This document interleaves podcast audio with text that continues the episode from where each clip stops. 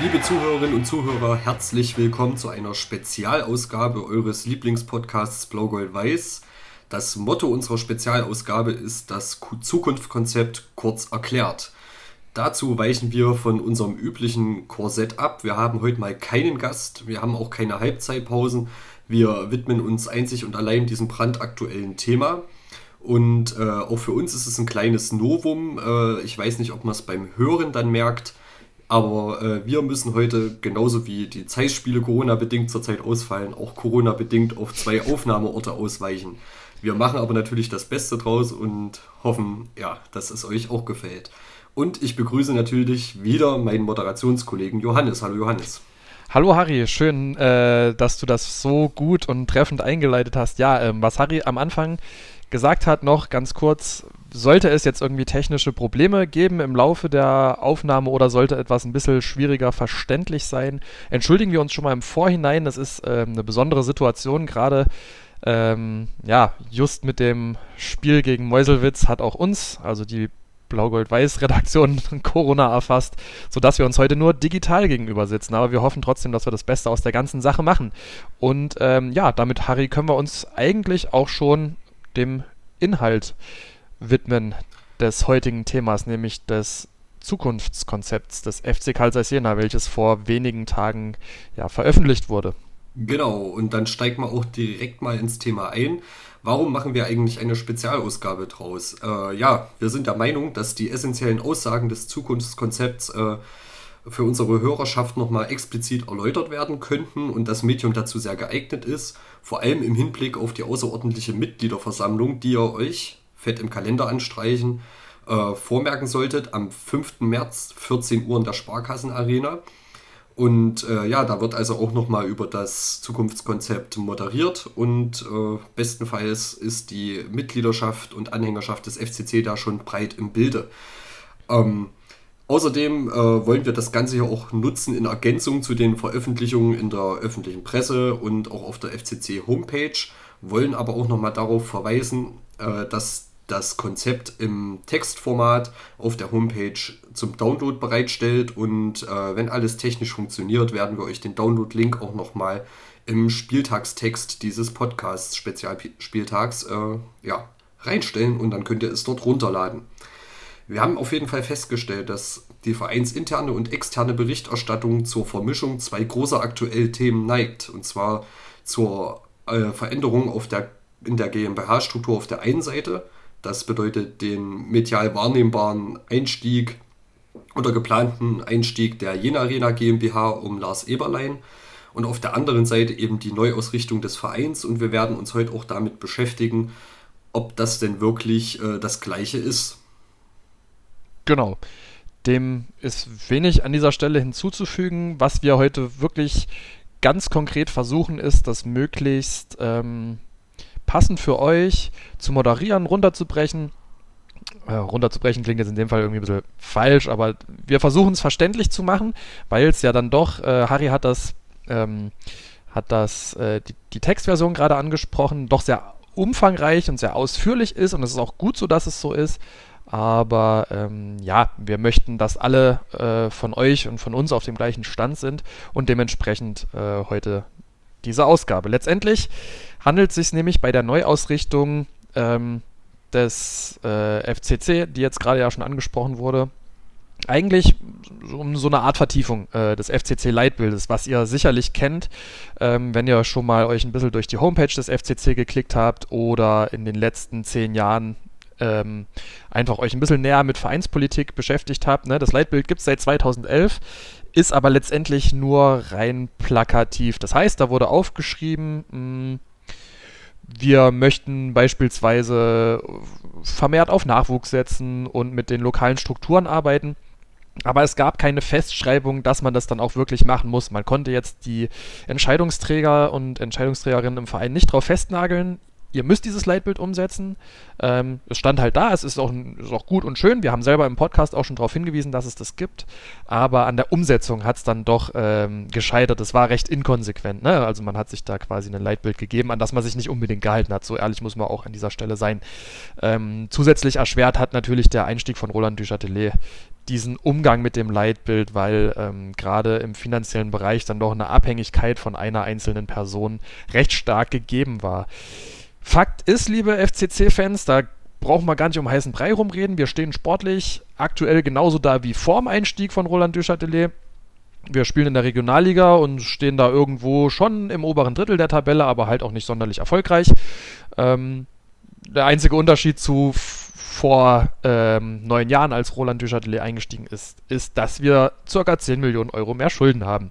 Wenngleich eine Rückzahlung, ne, ihr kennt das und habt euch das auch sicher aus den Medien schon mal angehört und wisst da Bescheid, wenngleich eine Rückzahlung eigentlich ausgeschlossen ist. Also das heißt, wir müssen, wir haben Geld ausgegeben, was wir eigentlich nicht haben und haben aber auch das Glück wahrscheinlich, dass wir es nicht zurückzahlen müssen. Äh, Harry, ergänzt mich bitte an dieser Stelle, wenn das jetzt äh, nicht richtig war, aber so fühlt es sich an und so ist es letztendlich ja auch. Absolut, also das Stichwort ist äh, Forderungsverzicht, das heißt, man hat im Endeffekt jedes Jahr ein Defizit gehabt, was meistens äh, zwischen einer und einer anderthalben Million Euro lag und der Forderungsverzicht des Investors war letztendlich ähm, ein Ausgleich dieser Summe mit der Aussage, sobald ihr mal drei Jahre am Stück ordentlich Gewinn macht, dann müsst ihr es mir zurückzahlen und wie weit wir davon weg sind, ja, das kann man fast humorvoll sagen, das äh, kann man kaum messen.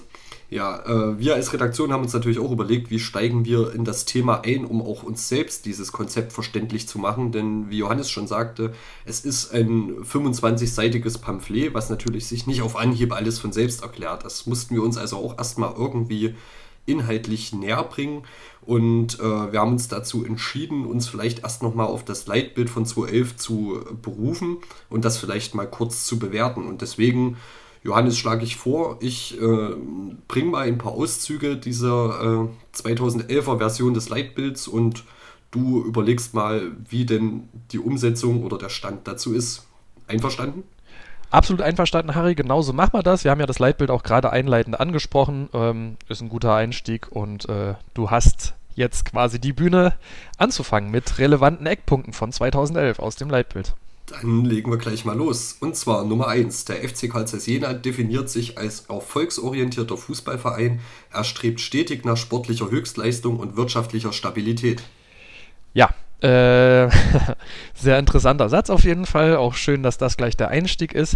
Wenn man das mal äh, mit der Realität, äh, also diese Blaupause auf die Realität äh, anlegt, dann muss man halt ganz einfach konstatieren, wir spielen aktuell in der Regionalliga und haben eine wirtschaftliche Abhängigkeit von Roland Duchâtelet. Der stopft quasi jede Saison ein Finanzloch von über einer Million Euro. Das heißt, ähm, erfolgsorientiert, ja oder nein, das können wir jetzt mal dahingestellt lassen, aber ähm, sportliche Höchstleistung und wirtschaftliche Stabilität ist das definitiv nicht, weil eine wirtschaftliche Stabilität hat man dann nicht, wenn man von einer Einzelperson und deren Gutdünken abhängig ist. Und ob die Regionalliga unserem Verein ähm, auf Dauer sportlich angemessen ist, das ist sicherlich Auslegungssache, aber eigentlich, sind wir ehrlich, als Zeiss-Fans wünschen wir uns dann doch eigentlich zumindest eine Liga höher zu spielen. Genau. Ja, gute Standortbestimmung. Ja, zweiter Leitsatz. Der F C C bewahrt seine Traditionen und geht neue Wege. Er lernt aus den Erfahrungen der Vergangenheit und nutzt für seine sportliche und wirtschaftliche Tätigkeit die wissenschaftlichen und technologischen Ressourcen der Region.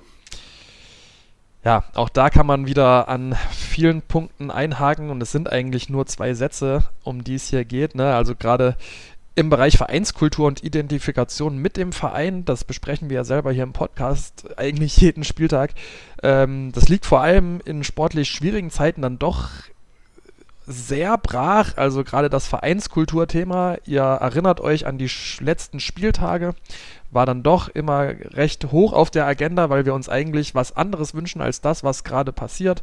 Ähm, Zur Vereinskultur gehört halt nicht nur der Fokus auf die erste Mannschaft, da gehört auch irgendwie ein Auseinandersetzen mit der eigenen Geschichte dazu, mit dem Nachwuchs, mit den Frauen, ähm, anderen Abteilungen im F C C, im Futsal fällt mir da gerade ein Und ähm, ja, auch eine Identifikation, wenn man es jetzt mal runterbricht, auf die erste Mannschaft, die ja dann, also ich spreche jetzt aus Fansicht, bei mir immer am höchsten war, wenn dort Spieler gespielt haben, die aus Jena oder aus der Umgebung kamen, im Nachwuchsbereich schon für den F C C gespielt haben und sich generell mit dem Verein auch identifizieren, auseinandergesetzt haben. René Eckert ist da so ein Paradebeispiel, aber auch ein Marius Grösch. Ne, das sind so die Jungs, die mir da jetzt spontan einfallen. Der zweite Punkt aus diesem Satz ist letztendlich, ne, wir nutzen für die sportliche und wirtschaftliche Tätigkeit des Vereins die wissenschaftlichen und technologischen Ressourcen der Region. Das klingt sehr schön. Ähm, ja, machen aber, wir aber nicht. Da kommt ein Aber. Ja, aber das machen wir nicht. Ähm, wir haben teilweise potente regionale Sponsoren verprellt in den letzten Jahren. Hauptgrund dafür eben der Einstieg von Roland Duchâtelet. Getreu dem Motto, der gleicht sowieso alles aus, was wir an ähm, Verlust machen letztendlich, und genauso ist es ja gerade. Ähm, die Sponsorenpflege war nicht gut und auch das Marketing äußerst dürftig. Ähm, wer sich mal auf den letzten Mitgliederversammlungen des Vereins äh, mit den nackten Zahlen auseinandergesetzt hat, der wird, für den ist das jetzt keine Überraschung, äh, Chris Förster hat da immer die Drittliga-Statistiken rangezogen, welcher Verein in der dritten Liga wie viel Geld durch Sponsoring macht und ähm, durch, wie viel durch Marketing, und wir waren da immer im Bereich des vierzehnten bis zwanzigsten in der Liga und auch immer deutlich unter dem Durchschnitt. Trotz, obwohl wir eigentlich hier eine wirtschaftlich recht potente Region haben, lagen wir dann doch weit abgeschlagen hinter Vereinen wie dem ersten F C Magdeburg oder auch Halle, was recht überraschend ist, aber ja, letztendlich leider die Realität. Dem ist nicht hinzuf- nichts hinzuzufügen. Ja, mach mal weiter. Der F C C ist ein Ausbildungsverein und arbeitet konsequent nachwuchsorientiert mit dem Ziel der nachhaltigen Stärkung des Nachwuchsleistungszentrums, um regelmäßig Juniorenspieler in den Amateur- und Lizenzspielerbereich zu integrieren. Mir liegen da gerade ähm, die Worte von Lukas Zettlack im Ohr, der ja am letzten Spieltag unser Gast war, der gesagt hat, als es um äh, Pipliza ging und um Erik Bufak, naja, man hätte den, also die haben jetzt ihren Weg gemacht bei Lok, die hätten den Weg aber auch hier gehen können, aber nee, stattdessen werden die Spieler dann immer in die zweite Mannschaft abgeschoben oder halt zu anderen Vereinen in der gleichen Liga. Ähm, ist letztendlich bedingt durch ein mangelndes Vertrauen in den eigenen Nachwuchs aufgrund von Erfolgsdruck, ähm, durch sportliche Entscheidungsträger und auch durch das gesamte F C C-Umfeld. Also ich erinnere mich sehr gerne, oder wobei eigentlich nicht gerne, an den Beginn dieser Saison zurück, wo gesagt wurde, ja, wir müssen wieder um den Aufstieg mitspielen und wir werden aufsteigen und so weiter und so fort. Das setzt gerade die jungen Spieler einem enormen Druck aus, den es durchaus auch braucht. Ne? Wir will jetzt hier gar nicht irgendwie in Abrede stellen, dass es Druck im sportlichen Bereich braucht. Der ist auch einfach eine Realität, er ist Fakt, er ist da. Absolut. Aber ähm, ja, nicht um jeden Preis. Also du kannst nicht irgendeinem neunzehn- oder zwanzigjährigen sagen, draufhauend, wir müssen jetzt aufsteigen. Wir müssen das jetzt schaffen, die Saison. Und wenn es nicht klappt, meckern wieder alle rum. Und dann hat man nämlich genau so eine Situation wie jetzt gerade.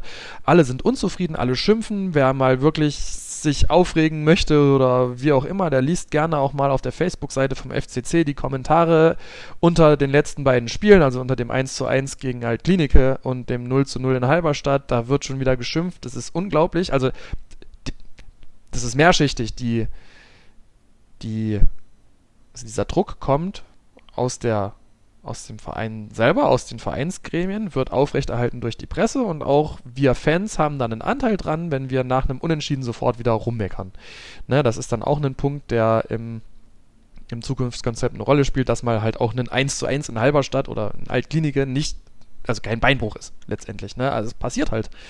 Ähm, ein weiterer Punkt ist halt, das habe ich auch gerade schon durchklingen lassen, dass gerade unzufriedene junge Spieler logischerweise sich letztendlich vom Verein abwenden, abwandern, weil die wollen spielen.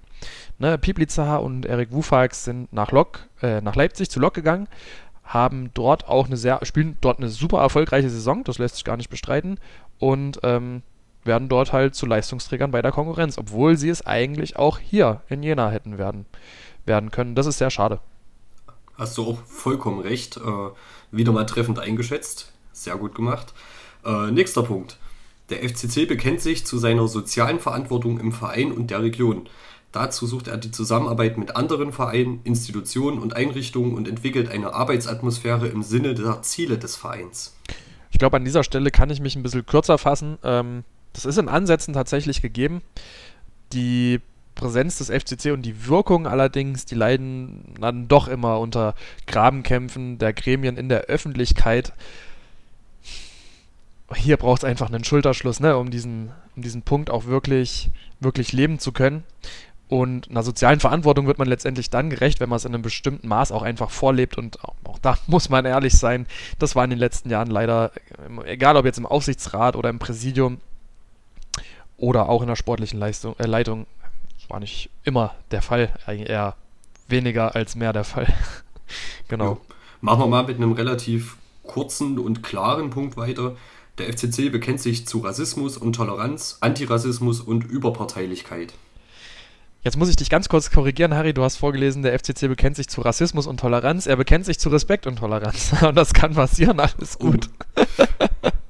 Ein kleiner, ein kleiner Schmunzler hier. Ähm, ja, also da, den Punkt kann man tatsächlich sagen, okay, der ist zum Großteil eigentlich erfüllt. Liegt einerseits daran, dass der F C C selber ähm, immer mal wieder irgendwas in die Richtung durchblicken lässt. Könnte meiner Meinung nach, meinem Empfinden nach ein bisschen mehr sein, aber vor allem auch an der Fanszene, äh, insbesondere an der Südkurve, die das tatsächlich praktisch und plakativ in den letzten Jahren vorlebt. Also dieser Punkt im Leitbild, ähm, ja, der ist soweit ganz gut erfüllt eigentlich aktuell.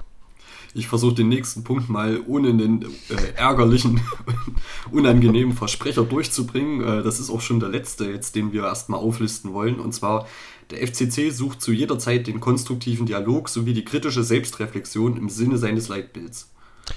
Kurz und knapp. Ja, eine Selbstreflexion des Leitbilds hat eigentlich bisher nicht stattgefunden. Und ähm, die Ziele... Ja, in der Selbstreflexion, die waren seit zweitausendelf auch nicht wirklich wahrnehmbar.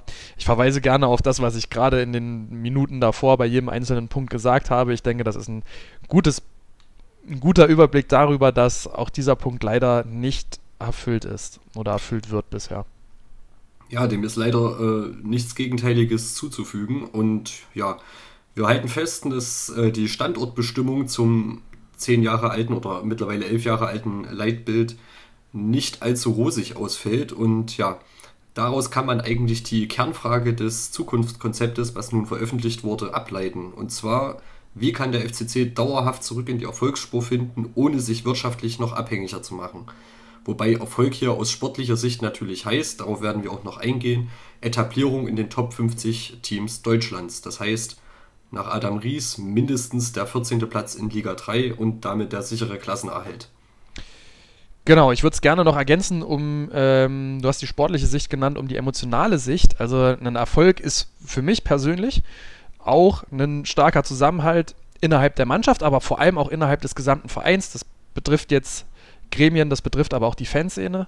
Eine hohe Identifikation mit der Mannschaft, also ich spreche jetzt konkret von der ersten Mannschaft, ähm, mit der möchte ich mich sehr gerne sehr stark identifizieren. Dafür braucht es Vorgaben, die erfüllt sein müssen.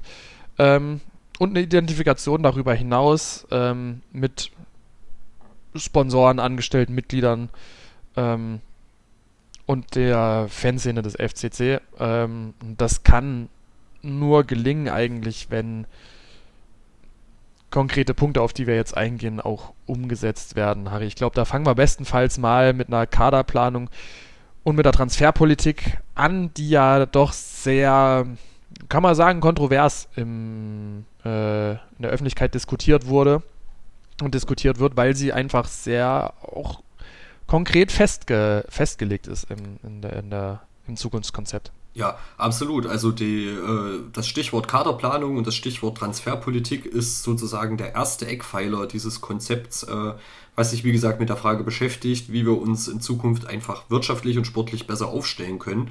Und äh, ein wichtiger Knackpunkt in dieser Kaderplanung ist, dass äh, die Finanzierung des Kaders im Rahmen der eigenen Möglichkeiten stattfinden muss. Und das bedeutet letztendlich Sparen im Vergleich zum bisherigen Kurs. Und wie kann das gelingen? Das Konzept schlägt dort vor, äh, entwicklungsfähige, talentierte Jugendspieler in die erste Mannschaft zur Not auch über den in Anführungszeichen Umweg der zweiten Mannschaft hochzuziehen und darüber ein ganz wesentliches Einsparpotenzial bei den Spielergehältern abzurufen. Ähm, des Weiteren wäre es natürlich auch sinnvoll, äh, die Vertragsgestaltung ein bisschen zu optimieren. Überdurchschnittliche starke Spieler ruhig so binden, dass man sie dann im Zweifel gewinnbringend abgeben muss. Stichwort Transfererlös, der natürlich die eigene wirtschaftliche Handlungsfähigkeit dann ja, erhöht. Genauso ist es. Wir, wir hatten in der Vergangenheit oft genug Spieler, die hier gegangen sind, die dem Verein aber keinen finanziellen Mehrwert letztendlich gebracht haben. Ne? Fußball ist halt leider dann doch immer noch auch ein bisschen Geschäft und auch in der Regionalliga Geschäft. Da muss man einfach schauen, ähm, daraus ein bisschen Profit zu schlagen, weil das können wir als F C Carl Zeiss Jena und letztendlich müssen wir es auch, weil viele andere Möglichkeiten äh, haben wir da tatsächlich gar nicht. Ne? Du hast gerade jetzt schon die Transfers angesprochen. Ähm, es gibt auch im, Leit, äh, in, im Zukunftskonzept einen Verweis darauf, wie das mit Transfers für Spieler ist, die nach Jena kommen sollen. Hier ist das Motto, weniger ist mehr. Das heißt, zukünftig soll gezielt nach Verstärkung dort gesucht werden, ähm, wo Lücken aus dem eigenen Nachwuchs nicht mit der benötigten Qualität gestopft werden können. Das heißt, auf einer, wenn ich jetzt auf einer bestimmten Position, Mittelstürmer beispielsweise, aus dem Nachwuchs aktuell keinen Spieler habe, der da passt, der die Qualität hat, dann kann von außerhalb von extern ein neuer Spieler hinzugekauft werden. Allerdings gibt es dafür eine Grenze für diese Zukäufe, nämlich maximal fünf externe Neuverpflichtungen pro Saison, verteilt auf Sommer- und Winterpause. Das heißt, nicht in der Sommerpause fünf neue und in der Winterpause fünf neue, sondern das heißt insgesamt fünf neue Spieler von extern in einer Saison. Ja, es könnten zum Beispiel drei in der Sommer- und zwei in der Winterpause sein. Eine Abweichung ist allerdings dann möglich, wenn wir in einer Saison mehr als zehn Abgänge nach Saisonende haben oder mehr als dreißig Prozent der aktuellen Stammspieler verletzt sind. Dann kann von diesem von dieser Idee abgewichen werden, aber das wird wahrscheinlich, ja, es ist recht unwahrscheinlich, dass das passiert. Ähm, genau, die Entscheidungsverantwortung letztendlich über Transfers, die liegt beim Sportdirektor, im aktuellen Fall ist es Tobi Werner und das soll auch bitte so sein, denn wer, wenn nicht der Sportdirektor, jemand, der selber Ahnung vom Sport hat, soll dafür verantwortlich sein, ne? Also es kann jetzt nicht sein, dass irgendwer, der für die Sponsorenakquise zuständig ist, sich um die Spieler kümmert. Naja, also das ist ganz klar gefordert. Kompetenz, Sportbereich muss von jemandem aus dem Sportbereich abgedeckt werden. Kriterien, die du auch erfüllst, lieber Johannes. Danke. ähm, zur Nachhaltigkeit an sich noch ganz kurz. Ähm, Komplettumbrüche in der Sommerpause sollten möglichst vermieden werden, also sowas wie in der Saison, nachdem wir im letzten Spieltag gegen achtzehnhundertsechzig den Klassenerhalt geschafft haben, mit einem vier null, wo dann, keine Ahnung, ich glaube sechzehn, siebzehn Spieler gegangen sind und genauso viele dazugekommen sind unter Lukas Kwasniok, das soll es nicht nochmal geben, ähm, weil es auch einfach unglaublich einen Mannschaftszusammenhalt zerstört und man sich unglaublich viel mehr Arbeit schafft, wenn man sich jeden Sommer ein neues Team aufbauen muss. Ähm, Stattdessen soll es eine langfristige Entwicklung äh, eines, eines gewissen Spielerstamms geben, der über Saisonwechsel hinaus einfach bestehen bleibt. Also, dass die Mannschaft einen Kern hat, der über mehrere Jahre, mehrere Saisons zusammen ist. Dazu muss es einen intensiven Austausch zwischen Trainerteam, Sportdirektor und Nachwuchscoaches geben, das ist ganz klar.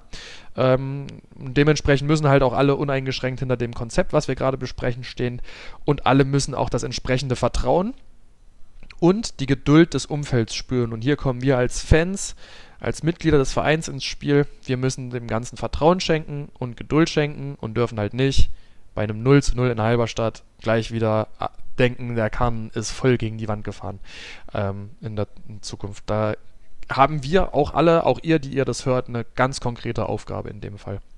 Absolut. Ja, und jetzt fragt man sich natürlich, okay, äh, wenn ich dann trotzdem Jugendspielern mit Perspektive auch sinnvollere Verträge geben muss, die sind natürlich dann auch äh, höher zu dotieren, zu vergüten, als äh, Einjahresverträge auf, ja, übertrieben gesagt, vierhundertfünfzig Euro Basis. Und äh, bei gleichzeitiger nicht mehr Abruf äh, von Roland Duchâtelets Geld, heißt das natürlich, die erhöhten Ausgaben der GmbH müssen ja auch irgendwo gedeckt werden und finanziert werden. Und äh, das Konzept denkt sich da, das ist eigentlich nur logisch, Natürlich muss man regionale Sponsoren und äh, potenzielle Partner systematisch und offen und ehrlich ansprechen. Man muss grundsätzlich äh, das Marketing verbessern und äh, Synergien erschließen, indem man einfach äh, attraktive Sponsorenangebote auch erstmal schafft, die dann irgendjemand gerne für sich nutzt. Und äh, hierzu ist zu sagen, und da haben wir die Schnittstelle zum eingangs erwähnten äh, Veränderungsvorhaben in der GmbH, dass der Einstieg äh, der Jena Arena GmbH um Lars Eberlein und Co. natürlich auch neue Potenziale erschließen kann.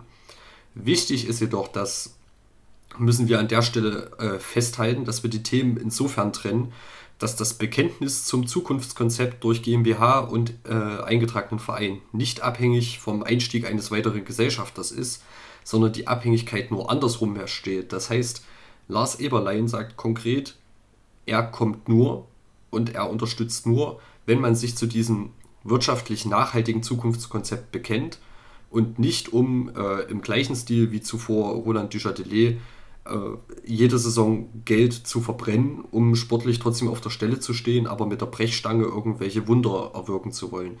Also das ist eine ganz, ganz essentielle Aussage, dass sich äh, die zwei Themen zwar schneiden, aber nicht gegenseitig bedingen. Ja, ähm, jetzt sind wir äh, so ein bisschen durchgegangen, dass dieser Schwerpunkt Kaderplanung, Transferpolitik ähm, eine Stütze ist, wie dieses Zukunftskonzept gelingen kann. Die nächste Stütze ist ähm, in diesem Fall der Punkt, äh, die Schnittstelle N L Z und Profibere- äh, zum Profibereich zu professionalisieren. Und ja, Johannes, wie stellen sich die Schreiberlinge des Konzepts das denn vor?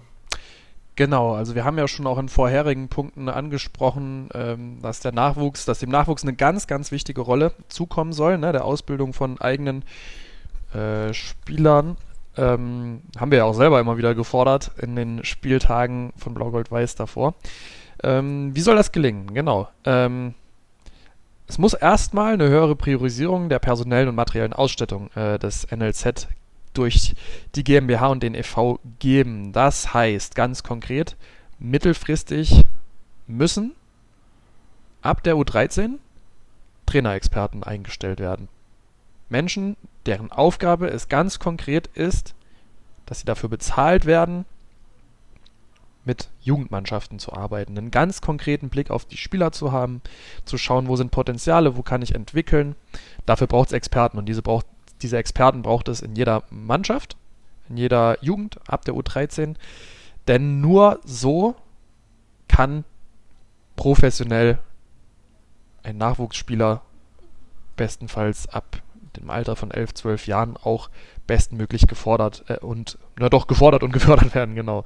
Ähm, ja, weiterhin ist wichtig, dass ein weiterer Ausbau der Verzahnung beider Bereiche bei Trainings- und Entwicklungskonzepten der Spieler erfolgt. Das wiederum heißt, runtergebrochen, Vereinheitlichung verschiedener Kernspielsysteme zwischen den Altersklassen, weil dadurch ein Übergang zwischen den einzelnen Jugenden erleichtert wird und auch eine Ausbildung gezielter stattfinden kann. Ja, das mal als Beispiel. Äh, genau, ich lass mich mal kurz einhaken. Das Na, ist gerne. eigentlich, äh, glaube ich, so ähnlich schon mal in einem vorherigen regulären Podcast-Spieltag gefallen. Äh, so im Sinne von, wenn ab dem Eintritt äh, ins Großfeldalter sozusagen immer, ähm, also sobald elf Spieler auf dem Platz stehen, immer im vier drei drei, drei fünf zwei oder vier vier zwei gespielt wird und alle das lernen und die Spieler konkret auf ihre Position in diesem System ausgebildet werden, dann haben wir halt äh, relativ leichte Übergänge bei den Sprüngen zwischen den Altersklassen. Ja. Ganz genau so ist es, ne? Dann ähm Verein, der das macht, ist ja beispielsweise Ajax Amsterdam. Ich glaube, wir müssen uns jetzt nicht mit Ajax vergleichen, aber dass das durchaus ähm, erfolgsversprechend ist, zeigt dieses Beispiel. Ne? Ähm, genau, eine sehr wichtige Personalie in diesem Bereich haben wir jetzt in den letzten Monaten schon mal angesprochen. Das ist nämlich Henning Bürger, der jetzt gemeinsam diesen ganzen Prozess mit dem Sportdirektor Tobi Werner koordinieren soll und koordinieren wird. Ne? Der ist dann quasi die Schnittstelle zwischen mh, der Jugend und den Profis. Der fördert zusätzlich dann die Vernetzung der Nachwuchstrainer untereinander, also der Trainer zwischen äh, der einzelnen U-Teams, und der reflektiert letztendlich auch die Einhaltung des ganzen Prozesses, den wir hier angesprochen haben, und ist quasi auch dann dafür da, da äh, zuständig zu schauen, okay, wo gibt es Verbesserungspotenzial, wo lief was gut und wo lief was nicht so gut. Richtig, ja, und äh, man braucht natürlich auch immer einen kontinuierlichen Zulauf an Talenten aus der ganzen Region, und da schlägt das äh, Konzept ganz konkret vor, interne Scouts für die Jugendmannschaften einzusetzen. Ähm, und äh, das verbessert natürlich auch die Vernetzung der, Vereine im Ei- der, der anderen Fußballvereine im Einzugsgebiet, also der kleineren Vereine.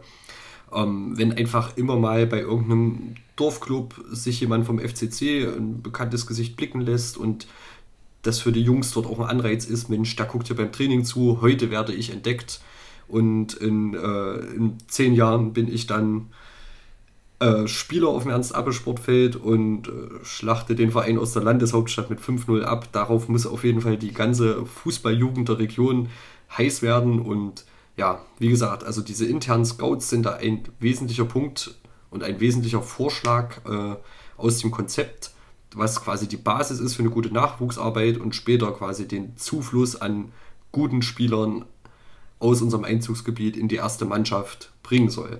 Ähm, Ein besonderes Augenmerk möchte das Konzept auch auf den Übergangsbereich von der B-Jugend über die A-Jugend in die zwei Männermannschaften äh, richten und dort nicht wie bisher den absoluten Schwerpunkt auf die sportliche Entwicklung legen, sondern auch eine persönliche Entwicklung stärker fördern.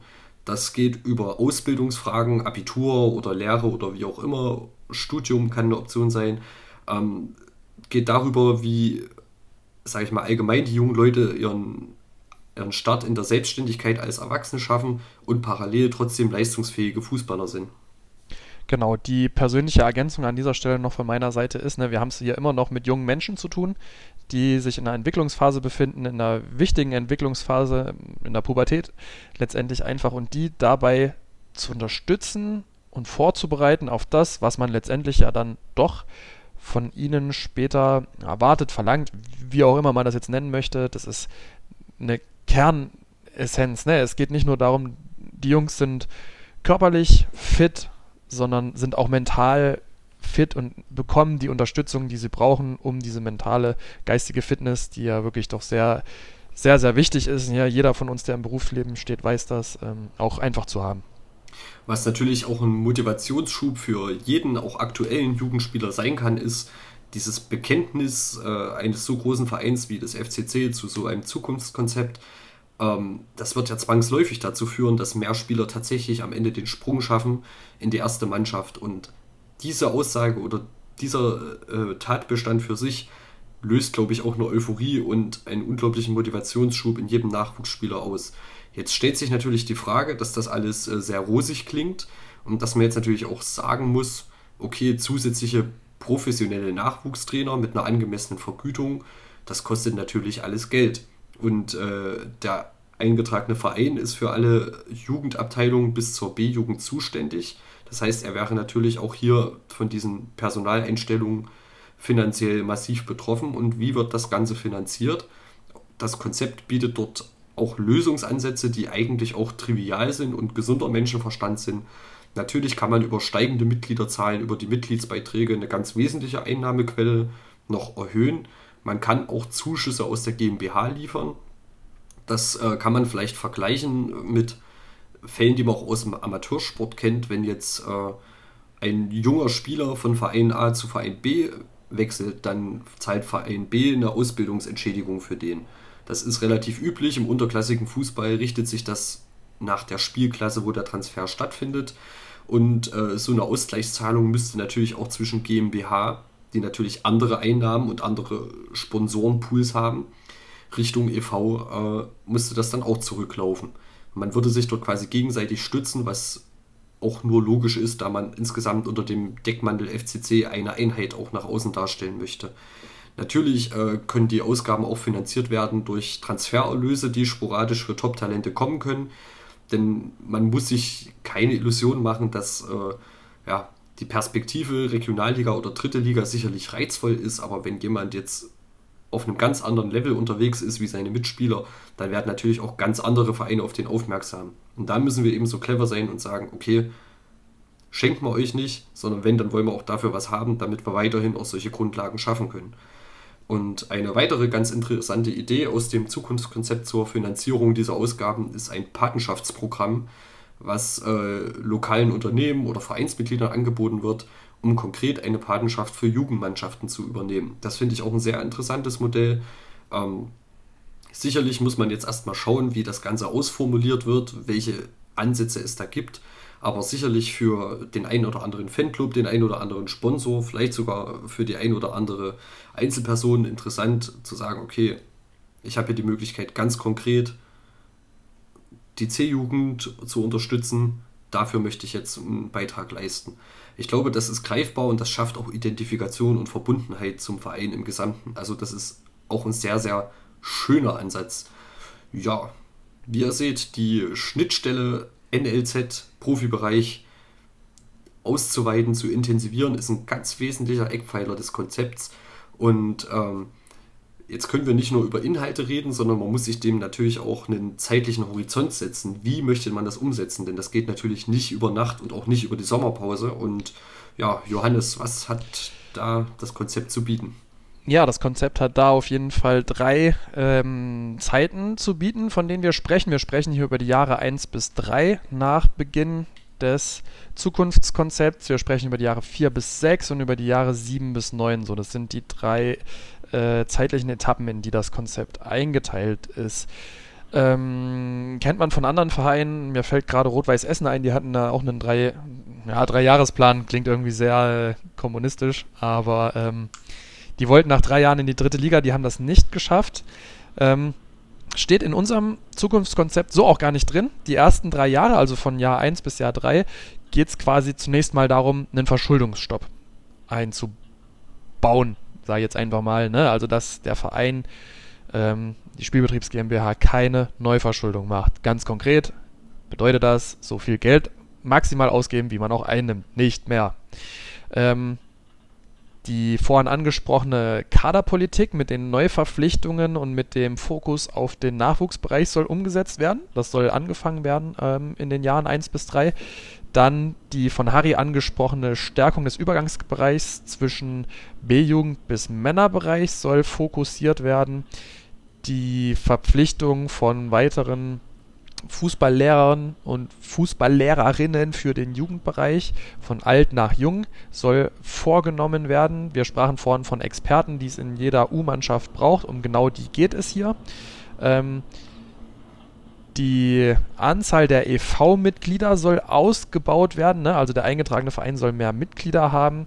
Ziel ist es da, bis Ende zweitausendzweiundzwanzig auf fünftausend Mitglieder zu kommen und bis Ende zweitausendvierundzwanzig auf sechstausend Mitglieder. Harry hat es vorhin angesprochen, das bedeutet letztendlich einfach mehr finanzielle Möglichkeiten für den E V, wenn mehr Mitgliedsbeiträge bezahlt werden, ist ganz logisch. Zudem ähm, soll es eine umfangreiche Kommunikation und Sponsorenakquise geben, ne? Also gerade jetzt, wo ähm, verstärkt auf regionale Partner gesetzt werden soll, ist das einer der Kernpunkte für die ersten drei Jahre, Harry. Und dann geht es ja auch schon weiter mit den Jahren vier bis sechs. Vielleicht noch eine minimale Ergänzung, was jetzt interessant ist. Äh, vorhin haben wir bei Kaderpolitik über diese zahlenmäßigen Begrenzungen äh, und über die Ausnahmen gesprochen. Jetzt sind wir nun in der laufenden Saison, die bei allem Optimismus wahrscheinlich nicht im Aufstieg münden wird. Dem widmen wir uns wieder in den regulären Podcast-Spieltagen, aber es sieht jetzt nicht unbedingt so aus, als stehen wir am Ende am, äh, auf dem Platz an der Sonne. Und dann könnte natürlich so eine Ausnahmeregelung in diesem Sommer greifen, weil viele Spieler nur Einjahresverträge hatten und da dann nur externe Neuverpflichtungen könnte schon wieder knapp werden. Die Kritik muss man sich auch äh, als Befürworter des Konzeptes anhören, aber genau dafür gibt es auch solche Ausnahmeklauseln. Das heißt, im Wesentlichen mit Bedacht kann es dann auch schon in diesem Sommer mal kommen, dass man eben, um erstmal den Mannschaftsstamm aufzubauen, der konkurrenzfähig ist, ähm, auf zwei, drei mehr Neuverpflichtungen zurückgreifen muss, aber das werden wir im Sommer sehen. Genau, und da wäre quasi der Startpunkt, wie du richtig angesprochen hättest.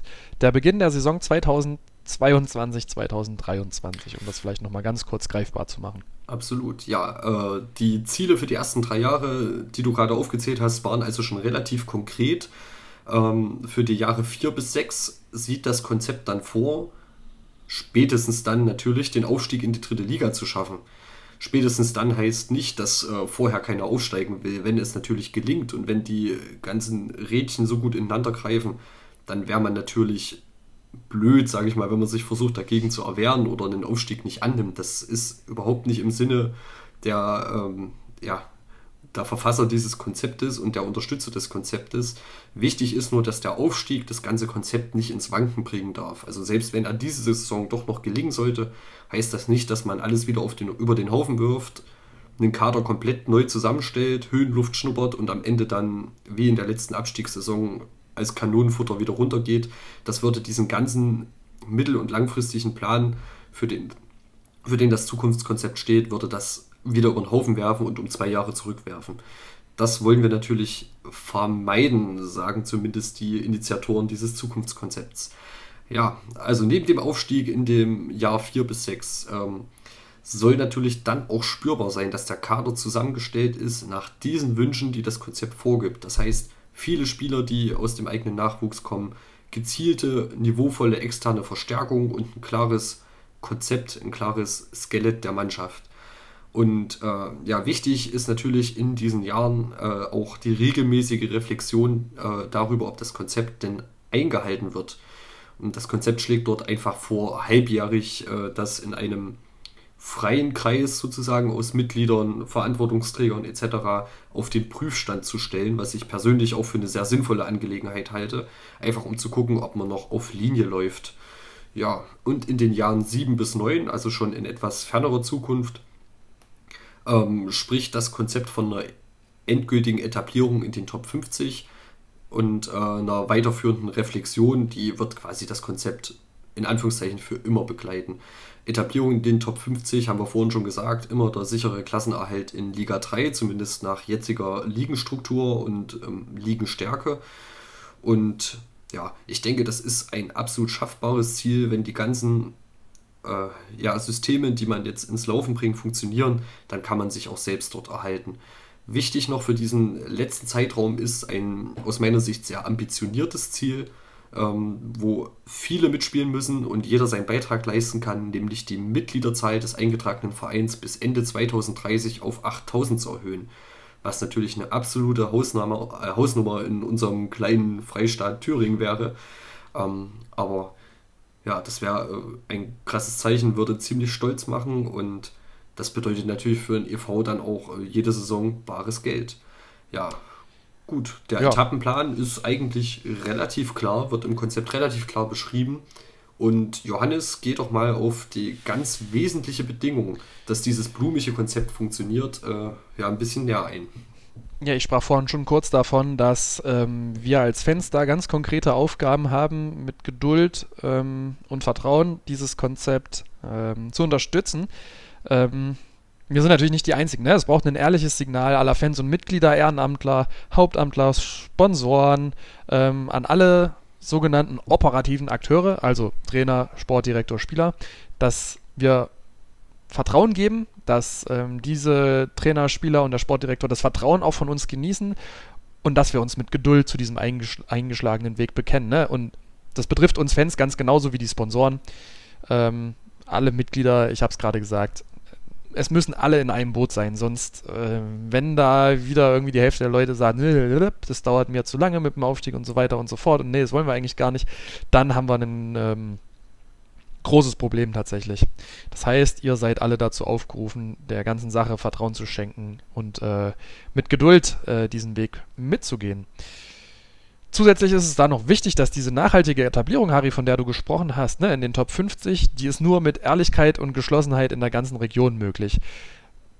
Was bedeutet das? Ne, das, nen, das bedeutet letztendlich, dass ein teuer erkaufter Erfolg mit der Brechstange uns, so wie es jetzt war, eigentlich nur zu einem Fahrstuhlteam zwischen der dritten und vierten Liga macht. Ähm, das ist ja, nämlich auch gibt, mit... Genau, will ich kurz einhaken, darf, es gibt mhm. natürlich auch genug Positivbeispiele in der Nachbarschaft, die mit Nachhaltigkeit und ohne finanziell riesige Risiken einzugehen, äh, diesen Weg in die Top fünfzig geschafft hat. Ne? So leid es einem tut, aber letztendlich kann man zum Beispiel einen F S V Zwickau ganz klar dazu zählen. Ja, oder auch einen H F C. Ne? Also das sind halt beides gute Beispiele dafür, dass das, was wir uns hier äh, gerade durchdenken ähm, und was sich der Verein vorgenommen hat, ähm, dass das möglich ist, dass, die, dass das schaffbar ist. Ne?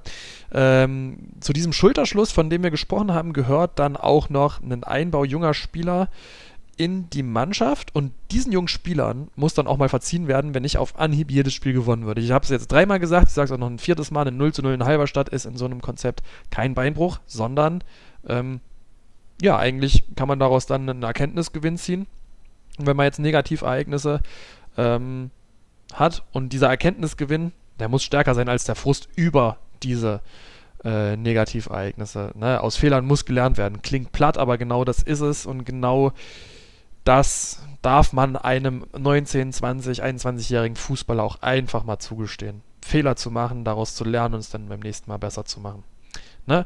Ähm, wichtig ist natürlich logischerweise auch, dass sich alle Gremienvertreter zu diesem Konzept bekennen. Wenn da im Verein, in den Vereinsgremien quergeschossen wird gegen das, was man sich eigentlich vorgenommen hat, dann ist es also, das ist dann wie, wenn ich als Chef meinem Unternehmen irgendwie eine Ausrichtung geben möchte und dann selber aber immer wieder sage, oh, nee, eigentlich ist es total scheiße. Ne? Also auch da braucht es einen Schulterschluss, und den braucht es von allen und nicht nur von Einzelpersonen aus dem Aufsichtsrat, aus dem Präsidium, von allen, die dort sind. Ähm, ja, und ganz ehrlich, wer das dann nicht mitträgt, der ist dann auch einfach in diesem Gremium falsch, weil das ist dann Egoismus und Äh, egoistisches Gespiele, und das braucht man in einer Mannschaftssportart, wie es Fußball halt nun mal ist, nicht. Das braucht man nicht auf dem Platz und das braucht man nicht in den Gremien. So sehe ich das zumindest, und so ähm, schl- gibt auch das Konzept diesen Weg vor. Genau, ein Schulterschluss, der sich äh, quasi ein Beispiel an unserer Podcast-Redaktion nehmen kann, die mir die ehrenvolle Aufgabe überlassen hat, jetzt dieses ganze Konzept nochmal in wenigen Sätzen zusammenzufassen. Ähm, ich äh, Versuche mich da mal äh, kurz zu fassen, denn die ausführliche Version gab es jetzt quasi von uns beiden schon auf die Ohren. Bei dem Konzept handelt es sich grundsätzlich um eine Neuausrichtung mit Fokus und Besinnung auf den Nachwuchs als eigene Stärke. Wichtiger Eckpfeiler ist dabei, wirtschaftlich zu handeln, nach dem Motto, die Einnahmen dürfen die Ausgaben nicht übersteigen, was, ich kann es nur wiederholen, eigentlich gesunder Menschenverstand ist. Jede Privatperson würde das äh, auch als Credo wenden. Und äh, die Stärkung des N L Z und die stärkere Verzahnung mit dem Profibereich sind ein absoluter Eckpfeiler zum Erfolg. Es braucht Vertrauen, Geduld und Geschlossenheit der ganzen blau-gelb-weißen Gemeinde als Säulen des Erfolgs für die Zukunft. Es braucht eine stetige Sponsoren- und Mitgliederakquise zur Erhöhung der wirtschaftlichen Leistungsfähigkeit, sowohl im e V als auch in der GmbH, und es bedarf einer regelmäßigen Einschätzung über den Prozesserfolg, eine regelmäßige Bewertung des aktuellen Zustands. Das zusammengebrochen, würde ich sagen, ist das, was im Konzept steht. Super zusammengefasst, Harry. Äh, herzlichen Glückwunsch dafür. Hast du sehr schön gemacht. Danke. Ähm, was jetzt an dieser Stelle noch wichtig ist und ergänzt werden muss, ist, wer unterstützt denn eigentlich dieses Zukunftskonzept bisher? Ähm, es ist nachlesbar im Konzept selber, wer das bereits unterschrieben hat. Ich kann es hier trotzdem nochmal ganz kurz anreißen. Ne? Es geht hier um einflussreiche Akteure im und um den F C C, die das bereits unterschrieben haben. Das ist einerseits der Präsident des e V, das ist Klaus Berger, der Geschäftsführer der GmbH, Chris Förster, Tobi Werner als Sportdirektor, der Aufsichtsrat, Lars Eberlein, von dem wir vorhin gesprochen haben, als potenzieller Gesellschafter, ähm, die Führungskräfte des N L Z, ähm, also Henning Bürger beispielsweise, das Präsidium des e V unterstützt, Großsponsoren, die wir hier in der Region haben, unterstützen, und auch Fanvertreter haben bereits dieses Konzept unterschrieben und unterstützen es. Ich denke, ich spreche für uns beide, wenn ich sage, dass wir zwei und natürlich auch unsere anderen Redaktionsmitglieder, die wir haben, als Podcast-Redaktion geschlossen, hinter diesem Zukunftskonzept stehen. Und obwohl wir jetzt halt sehr statisch und emotionsfrei versucht haben, euch das zu erklären, hängen wir mit dem Herzen auch da dran und wünschen und hoffen, dass das funktioniert. Ähm, wir sind davon überzeugt, dass hieraus eine durchaus nicht unberechtigte Aufbruchstimmung in der ganzen Region äh, erwachsen kann, im ganzen blau-gelb-weißen Thüringen, und ähm, dass eben diese Auf- Aufbruchstimmung, eieiei, was für ein schwieriges Wort, den F C C äh, wieder nachhaltig zum Erfolg führt, und wir sind da auch nicht die Einzigen, die das so sehen, wer sich beispielsweise mal mit dem Interview von Andreas Patz in der O T Z auseinandersetzt, der wird merken, dass das auch der Trainer der ersten Männermannschaft letztendlich so, so sieht. Kurz zusammengefasst. Absolut, ich schließe mich natürlich deinen Worten an. Du sprichst für die ganze Redaktion, natürlich auch für mich persönlich, dass wir viel Potenzial in diesem, in dem Zukunftskonzept sehen und geschlossen dahinter stehen. Absolut.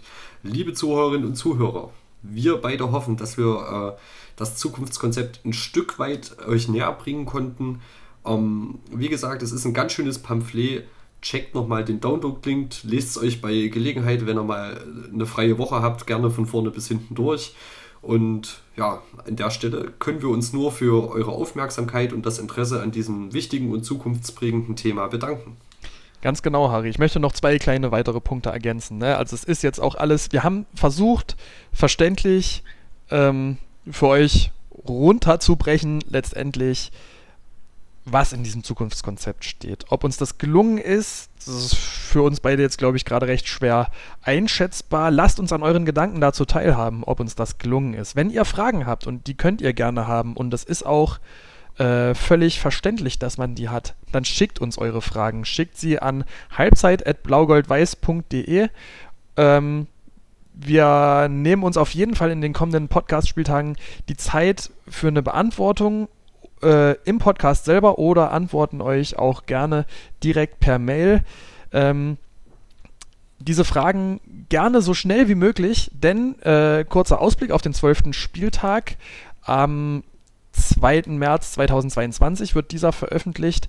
Wir haben einen absolut passenden Gast zu diesem ganzen Zukunftskonzept-Thema. Äh, da könnt ihr gerne gespannt sein, wer das ist.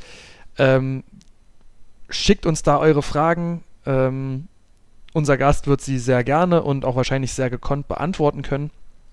Wenn das nicht der Fall ist, machen wir das in der Halbzeitpause. Dann äh, Spieltag zwölf wieder im gewohnten Podcast-Ablauf, also mit erster Halbzeit, Halbzeitpause, zweiter Halbzeit. Ähm, genau. Nochmal der Aufruf, schickt uns die Fragen halbzeit at blaugoldweiß punkt de. Wir leiten sie dann an unseren Gast in der kommenden Ausgabe, im kommenden Spieltag weiter und hoffen, dass wir dann, wenn es noch Unklarheiten gibt, die es jetzt auch immer noch wahrscheinlich durchaus geben kann, dass wir diese dann ähm, mit euch und unserem Gast klären und beseitigen können. Okay, ja, das war's. Ich äh, muss noch ergänzen, äh, du sagtest, der Podcast-Ablauf beim nächsten regulären Spieltag, Ausgabe Nummer zwölf, äh, ist quasi wieder das altbekannte reguläre Format und ich freue mich dann natürlich auch wieder drauf, ganz persönlich in Präsenz oder in Präsenz neben dir zu sitzen. Präsenz. Das ist, glaube ich, so ein Running Gag in unserem Podcast. Mhm. Äh, ähm, also neben dir zu sitzen und das auch wieder in gewohnter Manier aufnehmen zu können. Und ich hoffe, eventuelle kleine technische Defizite an dieser Spezialausgabe nehmt ihr uns nicht krumm. Und ja, freue mich an dieser Stelle auf äh, hoffentlich viele Fragen, wie Johannes schon gesagt hat. Nicht zögern und freue mich vor allem auch schon auf den nächsten regulären Spieltag und ja, wünsche allen Zuhörerinnen und Zuhörern an dieser Stelle eine schöne Zeit bis dahin. Dem schließe ich mich absolut an, Harry. Ich freue mich, wenn wir dann wieder nebeneinander sitzen und uns nicht mehr durch den Bildschirm in die Augen gucken müssen. Ähm, es ist alles gesagt. Ähm, bombardiert uns mit Fragen. Äh, genau. Habt vielen Dank fürs Zuhören und bis zu Spieltag Nummer zwölf. Tschüssi. Ciao.